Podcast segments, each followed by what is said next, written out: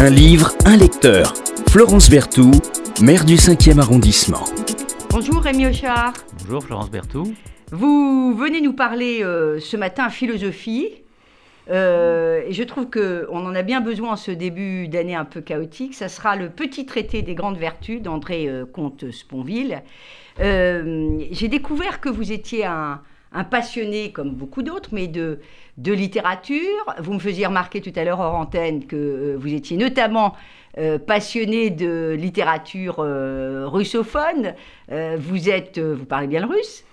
Je me débrouille. Vous débrouillez bien. vous venez d'ailleurs chaque année au festival qui est accueilli à la mairie. Vous avez eu une carrière bien remplie et assez éloignée finalement de la littérature.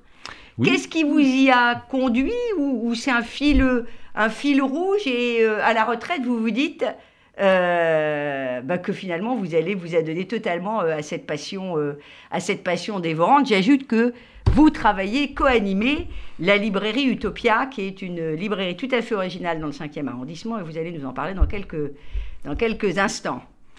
D'accord. Ben, le, en fait, le, s'il était naturel pour moi de, de faire des sciences, J'étais dans une famille d'ingénieurs. Et je me suis aperçu assez vite que euh, ben, il manquait quelque chose quand on fait que des sciences. Autant je trouve qu'actuellement l'esprit le, scientifique manque aussi bien à nos dirigeants que même aux mmh. journalistes d'ailleurs. Hein. on voit bien avec toutes ces histoires de, pandémie. Écoutez bien les journalistes de RCJ, l'esprit scientifique manque. Ah ça c'est absolument clair. Mais quand on était, quand on est scientifique comme moi, eh bien, euh, je me suis aperçu à un certain moment que l'aspect, d'autres aspects, notamment littéraires, euh, me, me manquaient. Parce que vous avez eu une carrière d'ingénieur Complètement d'ingénieur. Donc c'est votre vie C'est pas du tout. Euh, pour moi, la littérature n'était pas un fil rouge. J'étais un petit lecteur, surtout, surtout de lecture anglo-saxonne, mais bon, vraiment pas un gros. Donc c'est pas c'est pas du tout à travers euh, la, la, littérature n'a pas été un fil rouge. En revanche, le fait de mettre à faire, faire, des études de russe à la retraite. À la retraite. En fait, paradoxalement, c'est le russe, la Russie, qui m'a, à travers la littérature, littérature russe, m'a fait m'intéresser à la littérature française. D'abord parce que j'avais des, des, camarades russes qui avaient fait leurs études. Et pourquoi la littérature russe? Ça, c'est difficile. Je pense que j'étais russe dans une vie précédente, peut-être. Mais bon, mon père avait appris le russe, donc j'avais quelques caractères oui, à la maison. Bon, j'en ai fait un petit peu euh, au et Donc vous mettez à la littérature russe. Et de la littérature russe. Bah, j'ai redécouvert la littérature française parce que j'avais un peu honte de mes camarades qui me connaissaient beaucoup mieux que moi après avoir fait des études en Russie la littérature française, et pas seulement la littérature française, l'histoire aussi. Je ne m'intéressais pas beaucoup à l'histoire. Je me suis aperçu qu'il y avait d'autres choses que le roman national, que l'école des annales, des choses comme ça. C'était quand même, ça donnait une autre vision. Voilà, donc c'est vraiment à travers la, Russie donc ça, il faut le dire à tous ceux qui sont à la, à la, à la retraite, ou, ou, ceux qui sont en fin de carrière, qui s'ennuient un peu. Euh, il y a vraiment une deuxième euh, jeunesse euh, à, la, à, la, à la retraite et, d'autres passions. Et alors, comment vous, êtes, vous en êtes venu à animer, ou à co-animer plus exactement, cette librairie Utopia? Alors d'abord, c'est quoi la librairie Utopia? Où elle est? Qu'est-ce qu'elle fait? Parce qu'elle a une singularité. Elle a une singularité, oui. Donc, elle est quand même pas très loin d'ici, puisqu'elle est dans le 5e arrondissement, à côté de, de, Maubert. Euh, elle a été, euh, elle a été. Elle est rue Lagrange, euh, rue Sauton, pardon. Rue Sauton, voilà. Donc en fait, elle vient du, du, mouvement Utopia, hein, qui, est, un, mouvement trans transparti et qui a créé une, une maison d'édition donc, il a créé ses propres, ses propres, euh, édité ses propres livres. Et à partir du moment où il y avait cette maison d'édition, il a été jugé intéressant d'offrir un lieu où à la fois on puisse vendre ses, livres de façon assez large, tout ce qui mmh. touche, qui, tout ce qui touche à l'écologie au sens large, Écologie, euh, euh, les relations euh, homme-nature, l'avenir de l'humanité. D'une façon très large, voilà. Très très large, très, très, large. Pas seulement les petites fleurs. Voilà. Et, donc non seulement un, endroit où vendre les, livres de l'édition Mulutopia, mais également de, un lieu où on puisse faire des rencontres, et donc il y a des débattre. signatures, débattre, voilà. Débattre. Et ça, on dira jamais assez combien euh, le livre, c'est euh, l'outil par excellence de la, de la liberté, Rémi Ochard. Absolument. Et ce matin, euh, vous êtes venu nous parler du petit traité des grandes vertus. Le petit traité des grandes vertus d'un philosophe contemporain, parce qu'il il est toujours il est toujours parmi nous, fort heureusement, André Comte-Sponville, grand philosophe français, qu'on n'étudie pas tellement quand même dans, au, lycée, je, trouve. c'est une référence, on va y revenir, hein, le petit traité qui euh, qui est sorti en 1995. Euh, c'est un philosophe pas comme les autres, euh, Comte Sponville. Ben, il me semble que, enfin, pour, pour ce que j'ai reçu, j'ai compris de, lui, c'est qu'il c'est surtout un passeur. C'est-à-dire que c'est n'est pas un livre de philosophie, c'est un livre écrit par un philosophe qui effectivement euh, va, va convoquer énormément de, grands classiques, hein, mmh. notamment Spinoza, euh, Montaigne, Épicure, Platon. Donc, euh, donc effectivement, ça peut être utile. D'ailleurs, il, précise bien que les, les, nombreuses notes de bas de page sont plutôt pour, le, pour les étudiants, alors que le livre lui-même est vraiment grand public. Et se lit, se lit très très bien, je le dis, mais ça peut décontenancer quand on s'attend à lire de la philosophie un peu classique, mmh. entre, entre guillemets parce que vous le rappeliez tout à l'heure, c'est un mix d'Épicure, de, de, euh, de, Montaigne, de, de, Spinoza. Il y a un côté évidemment. Euh, alors à côté de ça, et, et c'est pas indifférent à ce petit traité, c'est quelqu'un qui est très engagé, qui a toujours été très engagé, euh, notamment euh, il a fait euh, partie du, comité national d'éthique pendant, plusieurs années, et puis il est membre de l'association du droit à mourir dans, la dignité. On l'a beaucoup vu sur les plateaux télé. Oui, effectivement. Hein, c'est quand même mm, quelqu'un, ça confirme ce que vous disiez, le passeur, pour venir. Euh, et euh, moi, je, suis un peu euh, aussi fascinée par, par ce parcours, par ce parcours d'homme qui, môme, était à une enfance un peu, un peu, un peu difficile, a découvert Pascal, a envisagé un moment d'être prêtre, et puis après, c'est un ancien résistant qui lui fait découvrir Sartre, mais 68 arrive. Enfin, c'est un vrai parcours d'homme, et puis il, il, a, il, a, fait Hippocane, je le rappelle quand même, et dans le 5e arrondissement, mmh évidemment euh, euh, Ulm, comme tous les, grands philosophes qui se euh, respectent. Et puis après, il s'est engagé en philosophie et, hmm. et il était prof. Et à un moment donné, il laisse le métier de prof parce qu'il veut s'adonner à sa passion avant de prendre sa retraite. Alors, qu'est-ce qu'il y a de singulier dans ce petit traité des grandes vertus? Alors d'abord, il, il s'est exprimé pour quand on lui a posé la question de savoir pour expliquer le succès, parce que je ne savais pas, mais j'ai vérifié à, à cette mmh. occasion, il a été vendu à 300 000 exemplaires. Ce qui est, ce énorme, ce qui est énorme pour, un, pour, un, traité de... pour un traité de philo, voilà. Voilà, qui est quand même de philosophie, même si vous dites que c'est pas tout à mmh. fait euh, de la philo, mais bon. Et, donc, il, il, expliquait en disant, bah, en fait, c'est sorti à un moment, ça a rencontré une génération. Ça a rencontré la génération de 68 arts, dont, dont, il dit fait partie, même s'il était un petit peu jeune. Et ces 68 arts, en fait, euh, au moment où ils ont commencé à, avoir des familles, donc la question de l'éducation des enfants s'est posée, eh bien, ils, sont, ils se sont rendus compte que, eh bien, euh, il est interdit d'interdire, euh, ça a ses limites. le fait de rejeter la morale des parents, euh, ça a ses limites aussi. Donc, ils ont, euh, ils ont trouvé dans ce livre vraiment de, de la matière. Euh, et je pense qu'effectivement qu'en termes d'éducation, il peut être intéressant. C'est de la matière à réflexion. À réflexion, hein. oui, Alors c'est assez étonnant parce que quand on dit petit traité des grandes vertus, on se dit oulala, là là, ça va être un cours de morale sur ce qu'il faut faire, ne pas faire, penser, pas penser. Et c'est tout le, le contraire.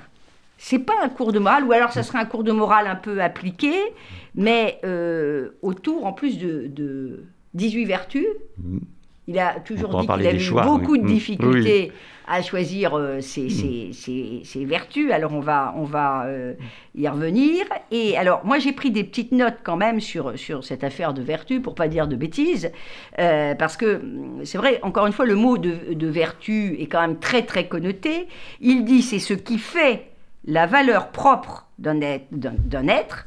Mm-hmm. Ça s'acquiert par l'éducation et l'expérience, et c'est en lien et c'est ça qui est très très important chez Comte-Sponville, c'est en lien avec les exigences de la dignité humaine et des droits euh, humains.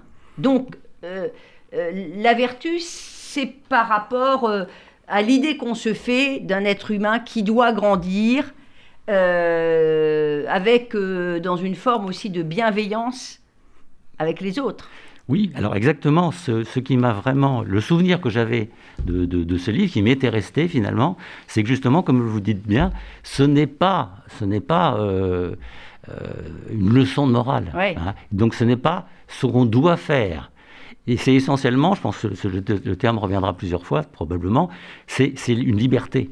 Voilà, donc ça, entraîne effectivement, ça permet de, exactement comme vous l'avez dit, de, d'augmenter la, maîtrise de soi, d'augmenter euh, son libre arbitre. Alors en particulier, vous, vous l'avez également dit un peu, le, je pense qu'on en a vraiment besoin en ce moment. Hein. le, libre arbitre euh, dans, dans, une société qui est encore de consommation, qui, qui, est tiré par, euh, par le désir mimétique, qui est tiré par des, des besoins plus ou moins artificiels. Des pulsions euh, de consommation, eh d'envie. Euh. exactement. Donc, ce, ah, les, vertus, dont plusieurs en particulier, euh, nous aident, nous aident quand même globalement à agir bien. Je crois que c'est. Apprendre à être maître de, de, de, de, soi, mais pour être encore plus humain. Plus humain, c'est encore plus humain. Alors évidemment, c'est quoi être plus humain? Et c'est ça la, grande chose, c'est-à-dire que c'est peut-être remettre un cadre à cette liberté. La liberté, c'est pas faire tout ce que j'ai envie. Euh, mais en revanche, c'est euh, à partir du moment où j'ai cette espèce de, euh, d'apport conceptuel autour des vertus, je peux être maître de moi et je peux être plus, plus humain. Alors ça, ça peut être, paraître un peu tristounet pour certains, hein, euh, sans, en reconnaissant que ce n'est pas de, de, leçon de morale, ben, cet, appel finalement avec alors une des vertus, une de ces vertus qui pour moi, j'étais très content qu'elle soit remise en avant, c'est la tempérance. Donc la tempérance qui, qui, résume quand même pas mal de choses sur le fait d'être capable de, maîtriser finalement, euh, en particulier des besoins qui sont très naturels, hein, le besoin de manger, de boire, de se reproduire.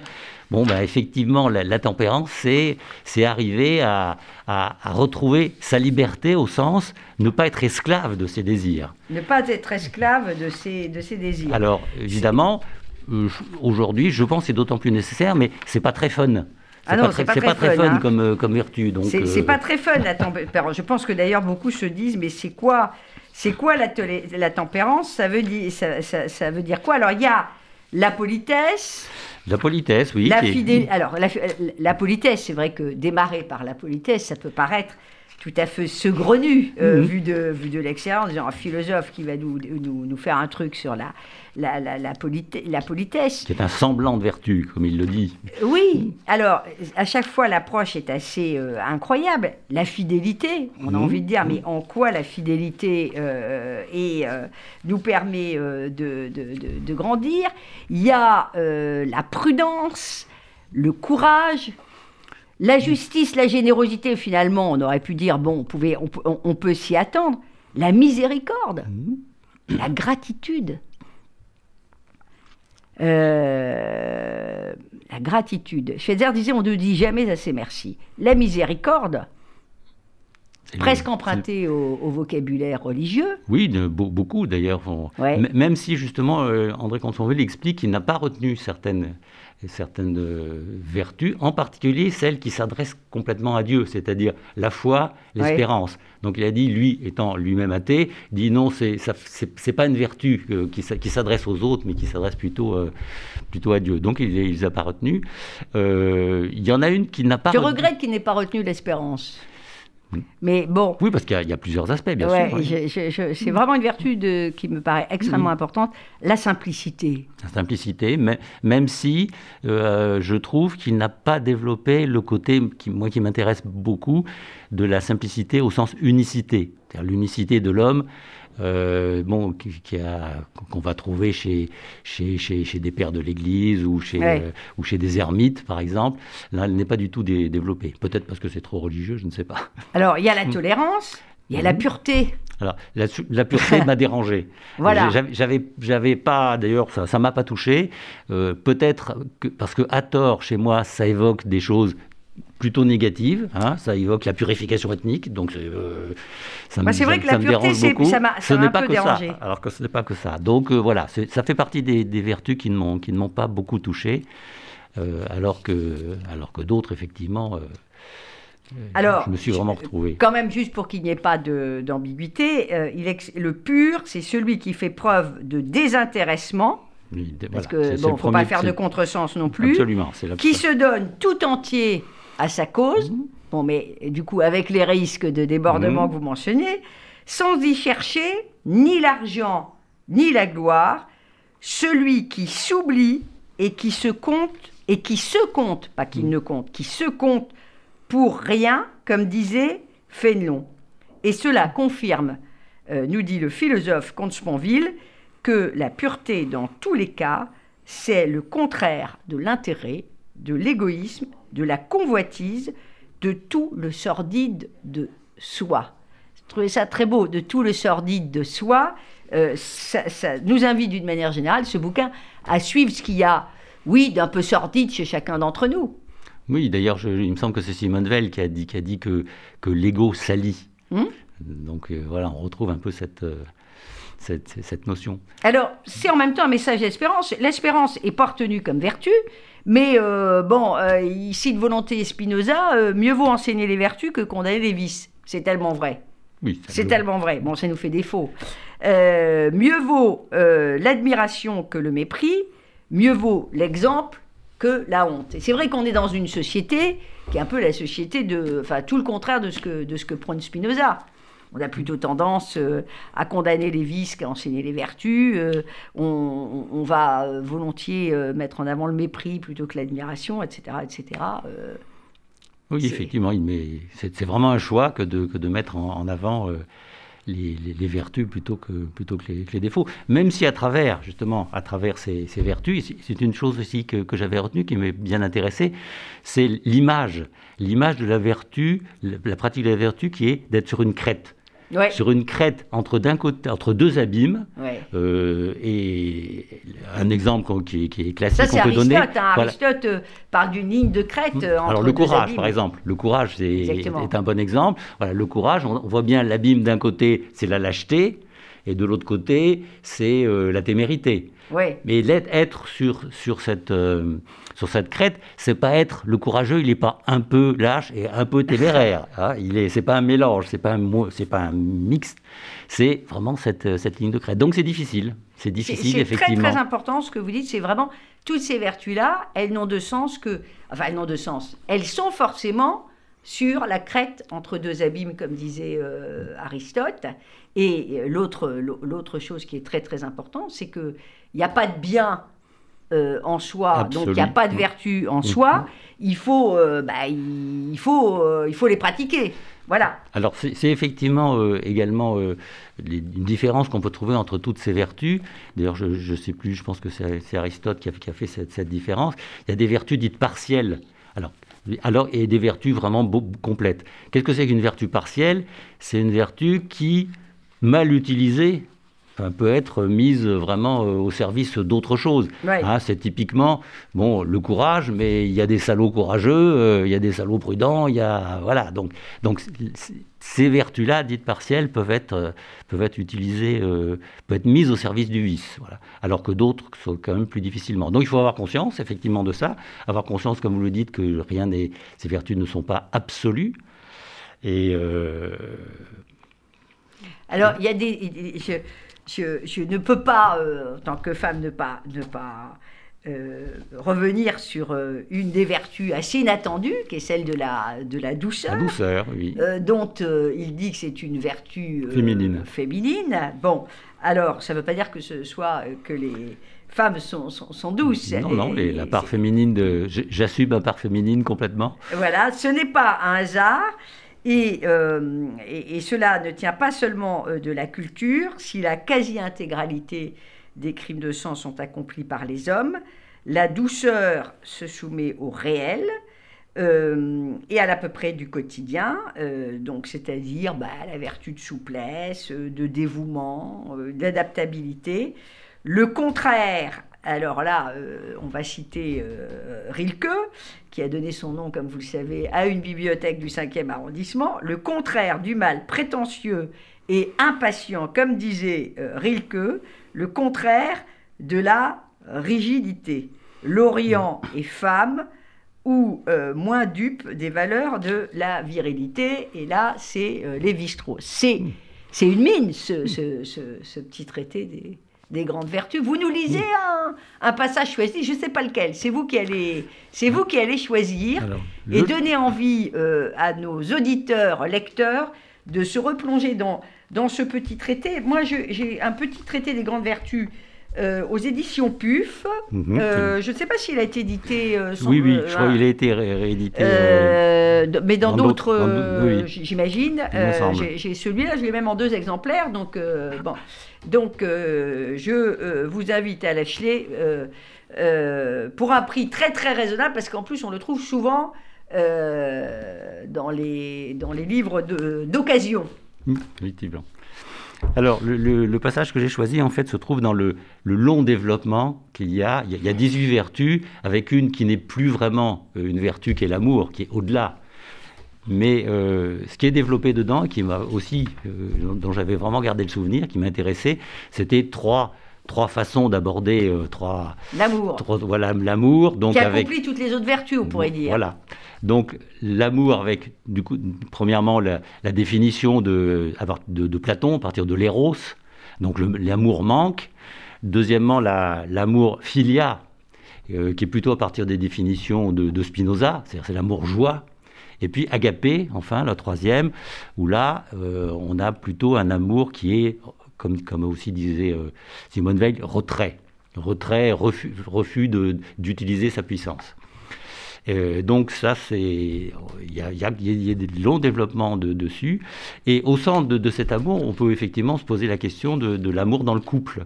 Et justement, j'ai choisi euh, ce passage qui se trouve justement dans, dans la partie euh, filia, mm.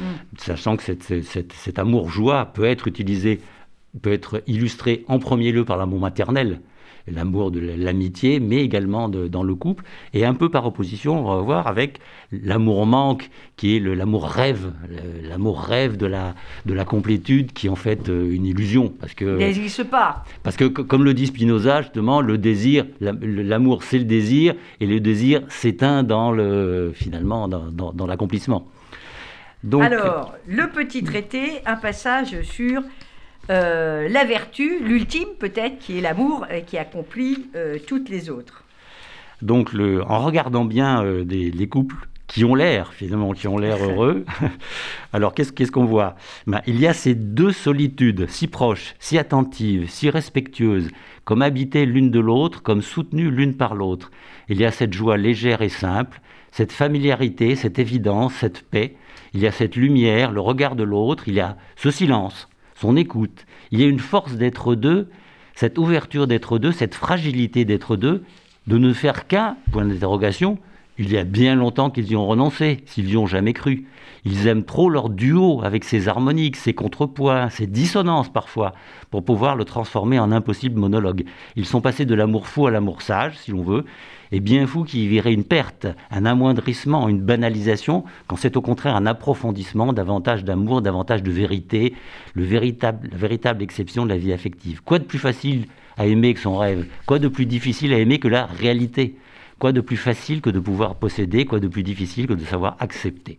En quoi, quoi de plus facile que la passion? Quoi de plus difficile que le couple? Être amoureux est à la portée de n'importe qui, aimer, non. euh, aimer, disait disait Pascal, c'est trouver la richesse hors de soi. on est vraiment euh, dans, cette, dans cette idée d'accomplissement, trouver euh, la richesse euh, hors de soi. Donc c'est c'est une très belle idée pour, pour démarrer l'année que d'être sur ce petit traité. Vraiment, merci de nous le faire découvrir ou redécouvrir, cher Rémi Auchard. Euh, car euh, euh, c'est une manière de, de, démarrer 2022 avec peut-être un peu plus de sagesse, et on en a bien besoin. Et n'oubliez pas d'aller faire un tour rue Sauton pour découvrir les merveilles de la librairie Utopia et ses débats, nous avez dit, Rémi Ochard. Alors, il y en a quoi, toutes les semaines? Pratiquement. Pratiquement. pratiquement, pratiquement toutes les semaines. Là, le de janvier, je crois, est bien, est bien, bien complet, oui. Merci infiniment.